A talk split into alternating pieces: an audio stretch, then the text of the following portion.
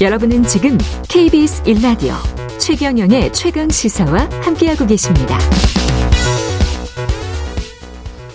네, 전두환 씨 일가의 비자금 의혹을 폭로한 전두환 씨 손자 전우원 씨 한국에 입국하면 광주에 와서 5.18 피해자에게 사과하겠다라고 밝혔는데요.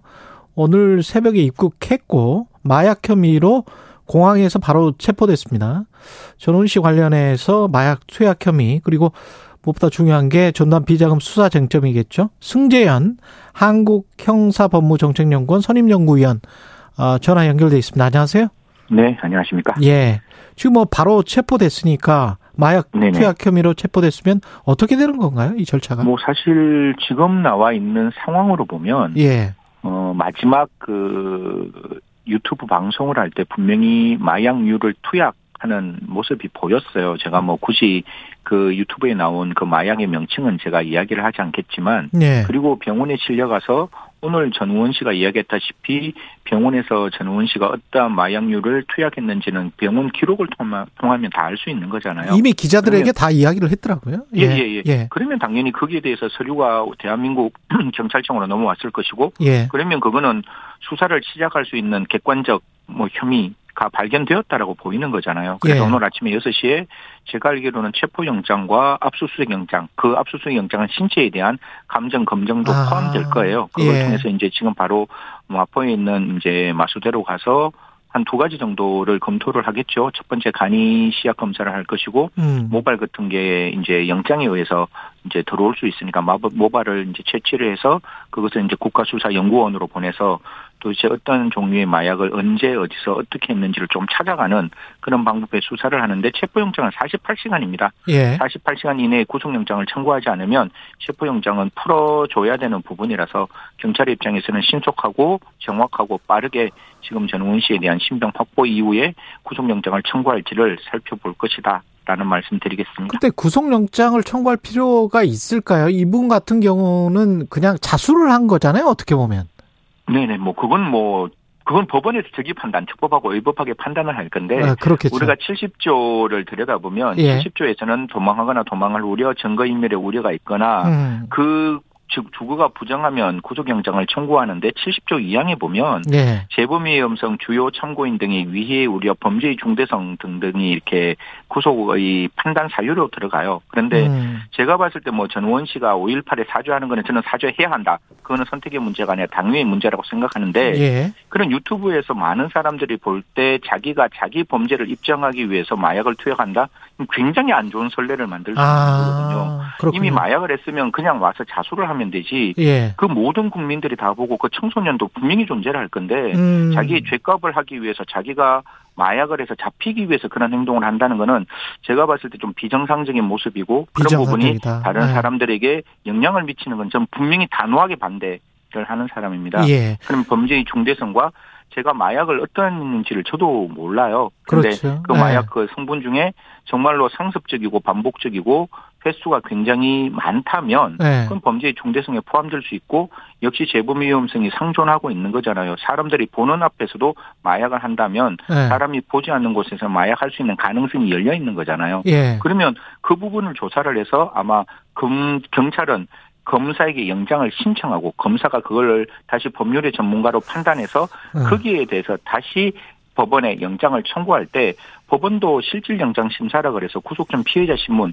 다른 말로는 정말 구속의 사유가 있는지 없는지는 어. 법원의 판단을 통해서 결정되는 거기 때문에 음. 수사기관은 수사기관이 할 일을 하는 것이고 법원은 법원이 일을 해서 구속영장 여부를 판단하지 않을까. 그거는 법률의 전문가들인 검찰과 경찰 어. 그리고 법원이 판단 할 것이다라는 말씀 드리겠습니다. 예.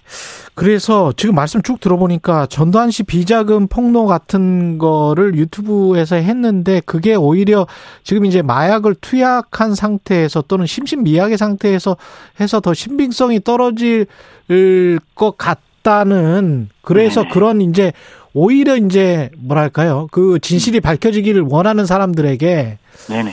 어 뭐 좀 안타까운 심정이 좀 들거든요. 이런 그렇죠. 상황 뭐 자체가 예예. 뭐, 예. 예. 근데 마약을 했다라는 것 자체로 진술의 신빙성이 떨어질 수 있지만 그 진술의 신빙성을 확인하는 건 역시 또 수사기관이 아 그것도 역시 수사로 그러니까, 할수 예, 예. 있다. 그러니까 제가 예를 들어가 약간 정신이 혼미한 상태에서 어떤 사실을 어, 경찰관에게 예. 진술을 했어요. 근데 진술했는데 제가 어떤 정신이 혼미하기 때문에 그 진술 자체를 들여다보지 않는 게 아니라 음. 거기에서 나올 수 있는 범죄 혐의가 있다면 그, 그 범죄 죄송합니다. 예. 범죄 혐의에 대해서는 당연히 수사기관에서는 들여다볼 어. 것이고 다만 지금 전두환 씨가 이걸 뭐 저 KBS가 이제 공식 그 정부 방송이니까 그냥 공식 명칭 쓰겠습니다. 고 예. 전두환 전 대통령이 사망했기 때문에 사망했다면 추징은 더 이상 할 수가 없습니다. 그 KBS는 정부 방송이 아니에요. 아, 그래요? 예, KBS는 예, 예. 공영방송이지 정부 아, 방송이 아닙니다. 예, 예 그리고 전두환 씨라고 하셔도 무방합니다. 예, 예, 예. 예, 예. 예. 그러면 그냥 제가 전두환 씨라고 예, 예 이야기를 예, 하겠습니다. 예. 전두환 씨가 사망을 했기 때문에 예. 사망한 상황에서는 추징을 더 이상 할 수가 없어요. 법상. 그래서 이제 그런 부분에서 과연 그게 진실이라 할지라도 사망한 자의 추징을 할 수 있는 그 선은 닫혀 있기 때문에 음. 이런 거예요. 전두환 씨의 고 전두환 씨의 추징금이 어디 있다는 걸 발견을 했어요. 그러면 제가 한 500억 정도를 정부에서 추징을 하려고 그 물건을 그 돈을 가지고 온다 할지라도 그 돈을 집어넣을 수 있는 주머니가 있어야 되잖아요. 예. 근데 그 전두환 씨가 사망했기 때문에 그 주머니에 못 들어가는 거예요. 아. 그래서 추징을 가지고 온다 할지라도 더 이상 추징할 수 없고 공무원 범죄 몰수법상 3자가 그걸 가지고 있다 할지라도 대법원이 역시 문이 닫혔기 때문에 삼자가 알고 취득한 재산에 대해서도 역시 추징할 수 없다. 이런 어떤 두 가지 판례 때문에 현재는 추징금을 발 추징금을 찾았다 할지라도 그 추징금을 과연 추징 금액 이 922억 정도 되는 걸로 제가 알고 그렇죠. 있는데 그렇죠. 남은 추징금, 그 안에, 남은 추징금이 예, 예. 나머지 그, 그 안에 들어가는 건 좀 어렵지 않나요? 이건 법리적으로 뭐 5.18 그 우리 유족분들에게 너무나 죄송스럽고 또 이 전두환 비자금을 찾아서 반드시 정의를 실현하고자 하는 국민들의 그 마음은 충분히 이해하지만 대한민국 법리상 그게 추진금으로 들어가기는 좀 어렵지 않을까 이런 말씀드리겠습니다. 그 지금 법제화가 되는 것 있잖아. 전두환 추징 3법 있지 않습니까? 국회에서 네, 계류 네, 중인 게. 네. 그게 돼도 소급 입법은 안 되는 거. 아, 그거는 이제 뭐 헌법재판소가 다음에 또 판단해야 될 문제인데요. 입법을 그러니까 하고 난 다음에 국회 예, 통과한다면 예, 예. 아. 그리고 물론 뭐 법사위 안에서도 감론을박이 있겠죠. 그렇겠죠. 그리고 또 그 본회의에 통과할 때도 감론을박이 있을 것이고 그 법을 예. 통과할 때 국민들 시민들의 또 법의식이 담기겠지만 여하튼 법이 통과가 되면 예. 그 통과되고 난 다음에 그게 위헌 법률이 되느냐 안 되느냐는 헌법재판소의 목으로 또 들어가는 게 대한민국 형사사법 시스템이거든요. 예. 그래서 들어갈 때 문제는 제가 진짜 주위 분들한테 많이 여쭤봤어요. 예. 범죄 수익 은닉에 관해서 과연 이게 계속범이냐 아니면 즉시범이냐 즉 음. 은닉 행위를 했을 때로부터 공소소요 공소시효가 진행하느냐 아니면 비자금을 가지고 있는 상황은 계속적으로 가지고 있기 때문에 공소시효가 완성 안 되느냐 네. 이런 논의를 했는데 아직까지 법원의 판단은 없지만 아? 적어도 이게 예 은닉하는 행위 고시에 고 당시에 공소시효가 기산된다는 게 주위 분들의 그냥 일반적인 견해 저도 그 부분에 대해서는 동의하고 그러면 이 부분도 공소시효가 완성됐고 추징에 대해서도 공소시효가 이제 거의 사망했기 때문에 더 이상 할 수 없는 상황에서 추징을 할 수 있도록 상속 재산에 대해서 추징을 할 수 있도록 만든다면 이걸 진정 소급 입법이라 그러거든요. 조금 어려운데 예. 공소시효가 완성되고 난 다음에 어떤 법을 만들어서 그 사람을 또 처단하는 그런 어떤 경우가 되는데 옛날에 그 5.18 그 당시에 헌법재판소가 진정소급입법이라도 예외적으로 정의 실현을 위해서는 가능하다 이런 이야기를 했어요. 예. 그래서 이런 부분은 결국 또 한 번 우리나라가 헌법재판소와 여러 어떤 법조인들의 집단 지성을 모아서 이게 소급입법이 되는지 안 되는지는 음. 또 따져봐야 되지만 결론적으로 법이 통과되면 가능성이 열리는 건 맞습니다.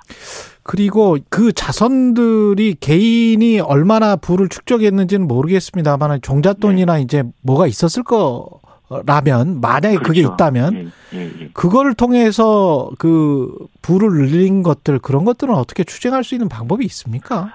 아, 그러니까 지금 사실 뭐 우리 저 앵커하고 저도 예. 그 부분이 굉장히 마음이 답답한데 예. 제가 2013년에 공무원 범죄 몰수법 만들 때 예. 저도 이 법에 대해서 이렇게 법리 검토를 했었는데 예. 그때 이 법이 사실상 부진정소법 그러니까 공소시효가 완성되지 않는 상태에서 10년을 공소시효를 더 늘렸던 법이에요. 예. 공무원 몰수법 그때 개정안이 그리고 난 다음에 최동욱 검찰총장이 정말로 이 그 범죄에 대한 범죄 수익을 진짜 발본 세관에서 다 찾아라 라고 음. 말씀을 주셨고 그때 기억나시겠지만 그 전두환 일가가 그런 이야기를 했습니다. 내 재산 다 들여서 나머지 추진 금액을 내겠다라고 그렇게 했지. 이야기를 했음에도 불구하고 장남이 나와가지고 했죠. 예. 예.